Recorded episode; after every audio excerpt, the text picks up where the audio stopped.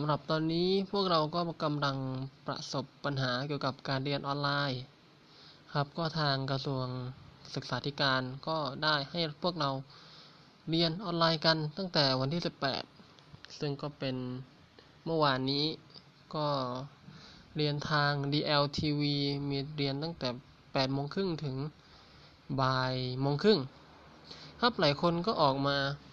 วิพากษ์วิจารณ์ ผมเองก็อยากจะออกมาวิพากษ์วิจารณ์เช่นเดียวกัน ก็มันเป็นการเรียนที่ผิดที่ผิดเวลาแล้วก็ผิดวิธีครับ ก็มีคนหลายหลายคนออกมาตำหนิแล้ว แล้วก็หลาย ๆ อย่างไม่พร้อมกัน ไม่ใช่ว่าทุกคนจะมีความสามารถในการเรียนออนไลน์ได้ทุกคน ครับก็มีประเด็นดราม่าอะไรหลาย ๆ อย่าง ซึ่งผมขอไม่พูดถึง ก็ อยากจะบอกแค่ว่ามันก็ไม่ได้เวิร์กสักเท่าไหร่นักกับการเรียนออนไลน์ครั้งนี้ ครับ เมื่อกี้ตอนที่นั่งรถกลับบ้าน ผมได้คุยกับพ่อ ซึ่งพ่อของผมก็เป็นคนทำงานในวดวงการศึกษา ครับอาจจะไม่ได้เป็นที่รู้จักอะไรมาก แต่ก็ ก็เป็นคนที่อยู่ในเวทวงนี้ ผมคุยไปคุยมาในเรื่องนี้ พ่อผมบอกว่าโรงเรียนของเขานั้นเขาจะไม่สอนออนไลน์ จะไม่มีการเรียนการสอนออนไลน์ นี่คือผมจะกล่าวจากคำพูดของพ่อผมที่เขาพูดกับผมมา ซึ่งผมจะไม่แต่งเติมอะไรทั้งนั้น ขอสรุปเป็นคำพูดของเขานะครับ ก็พ่อผมบอกว่า โรงเรียนเขาจะไม่สอนแบบออนไลน์ เพราะเขารู้ว่าผู้ปกครองนักเรียนหรือบะ หรือทางบ้านของนักเรียนแต่ละคน ไม่ได้ว่าจะมีความพร้อมกันทุกคน และการเรียนออนไลน์นั้น มันเป็นการเรียนที่น่าเบื่อและมันไม่ตอบโจทย์สำหรับเด็ก มันไม่สามารถดึงสมาธิของเด็กให้มาจ้องให้มาตั้งใจเรียน ในเวลาหลาย ๆ ชั่วโมงได้ หรืออาจจะแค่ชั่วโมงเดียวหรือครึ่งชั่วโมงสำหรับเด็กแล้วมันก็มีปัญหาคือเด็กไม่สามารถมีสมาธิกับ ไม่ไม่สามารถมีสมาธิหรือจดจ่อกับสิ่งที่เขาเรียนอยู่ หรือว่าสิ่งที่เขาฟังอยู่ ครับก็เป็นปัญหาหนึ่ง ซึ่งโรงเรียนพ่อผมเขาก็จะไม่ไม่ไม่เลือกวิธีนี้ ถามว่า เด็กนักเรียนสามารถไปดูใน DLTV หรือไปเรียนออนไลน์ได้ไหมได้ ก็คือไม่ได้ห้ามตรงนั้น แต่ว่าทางเรียนของพ่อผมก็จะมีอีกวิธีหนึ่งที่น่าจะตอบโจทย์กับนักเรียนในช่วง โควิด -19 ที่ไม่สามารถไปโรงเรียนได้ เด็กหลาย ๆ คนอยู่บ้านก็อาจจะรบกวนพ่อแม่บ้างในบางบ้านก็คืออเด็กอาจจะซนอยู่บ้านอะไร พ่อแม่เขาก็อยากจะให้เด็กไปโรงเรียนเร็วๆ ซึ่งด้วยความที่เขาอยู่บ้านเขาไม่ค่อยมีเวลาทำอะไร คือเขาไม่ค่อยมีกิจกรรมอะไรมากนัก เด็กส่วนใหญ่ก็จะใช้โทรศัพท์ดู YouTube เล่นเกมอะไรซะส่วนใหญ่ ดังนั้น ทางโรงเรียนของพ่อผมเขาก็ คิดว่าถ้าทำวิธีนี้น่าจะดี และน่าจะตอบโจทย์ในระดับหนึ่งอาจจะไม่ทั้งหมด แต่ก็น่าจะช่วยได้ ไม่มากก็น้อย และน่าจะช่วยได้ พอสมควร ซึ่งวิธีนี้ก็คือ เขาจะแจกชีตแจกหนังสือ แจกอุปกรณ์การเรียนให้กับเด็ก แล้วก็จะให้ตารางเวลา ว่าเด็ก ตอนเช้าต้องทำอะไรอะไรอะไร ตอนเที่ยงต้องทำอะไร ตอนเย็นต้องทำอะไร ก็จะเป็นตารางเวลาแบบนี้ให้เด็กทำทำซึ่งพอพอครบหนึ่งวัน พ่อแม่ก็จะ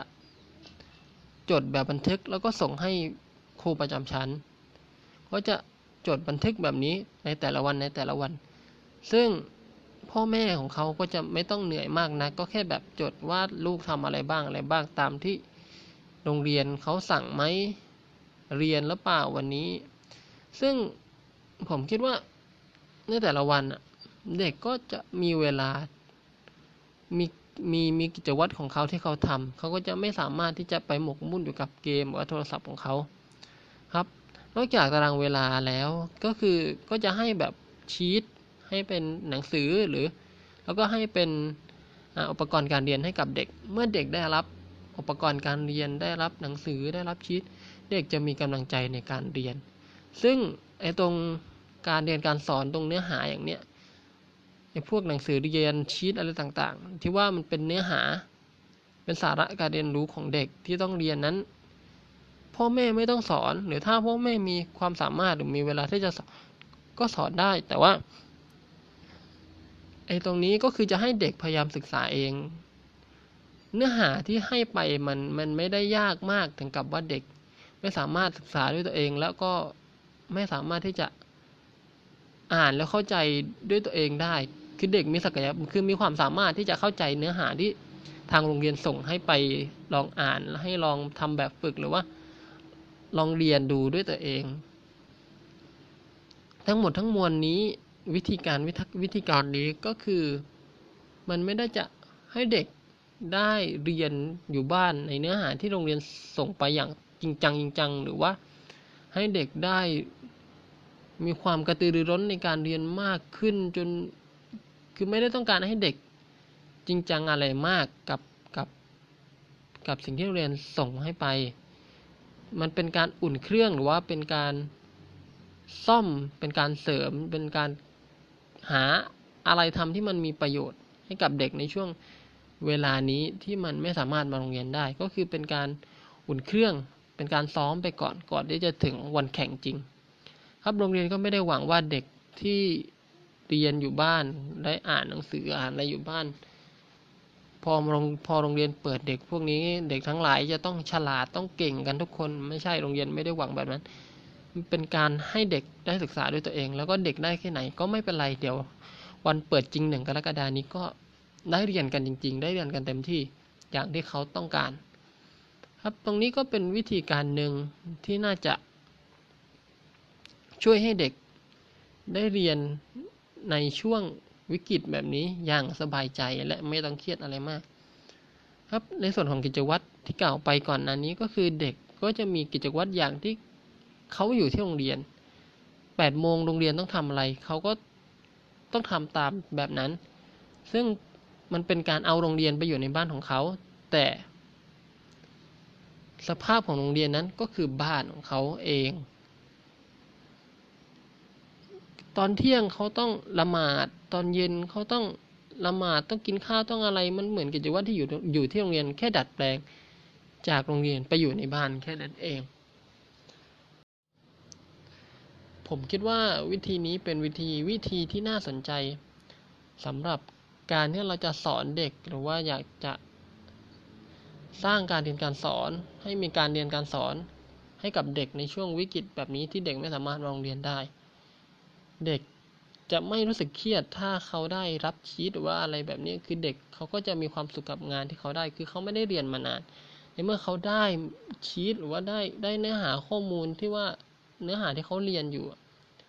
วิชาวิทย์มปปห้าอะก็มีชีตอะไรให้ทำ มันมัน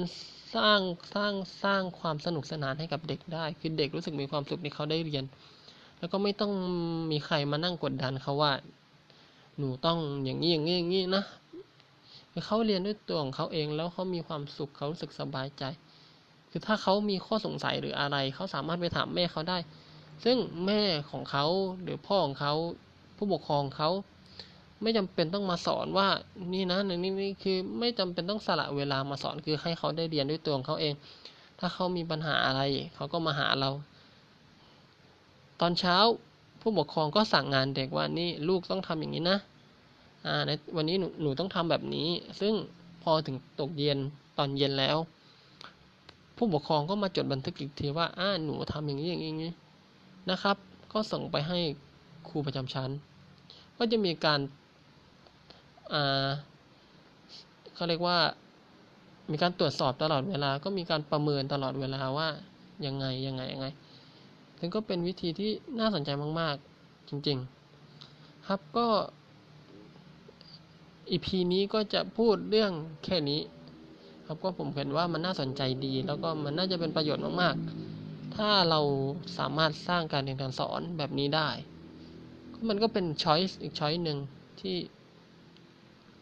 มันก็ไม่น่าจะเลวร้ายอะไรแล้วมันน่าจะเป็นประโยชน์มาก ๆ ครับ ก็ถ้าถ้าการเรียนการสอนแบบออนไลน์ที่ที่ทางกระทรวงสากระทรวงสาธารณกระทรวงศึกษาธิการ ส่งมาให้เราเรียนแบบนี้ ถ้ามันไม่ตอบโจทย์เราลองแบบนี้ก็ได้ ซึ่งในบางโรงเรียนเขาก็อาจจะต้องต้องเรียนแบบกระทรวงศึกษาธิการ ให้เรียนไว้ แต่ถ้าบางทีในบางโรงก็อาจจะไม่จำเป็น เขาอาจจะมีวิธีการที่แตกต่างกันไป แต่ถ้าอยากจะลองใช้วิธีวิธีนี้ ก็ลองดูแล้วมันน่าสนใจมาก ๆ แล้วน่าจะเป็นประโยชน์มาก ๆ ถ้าเราลองใช้มันครับ ก็แค่นี้ครับผม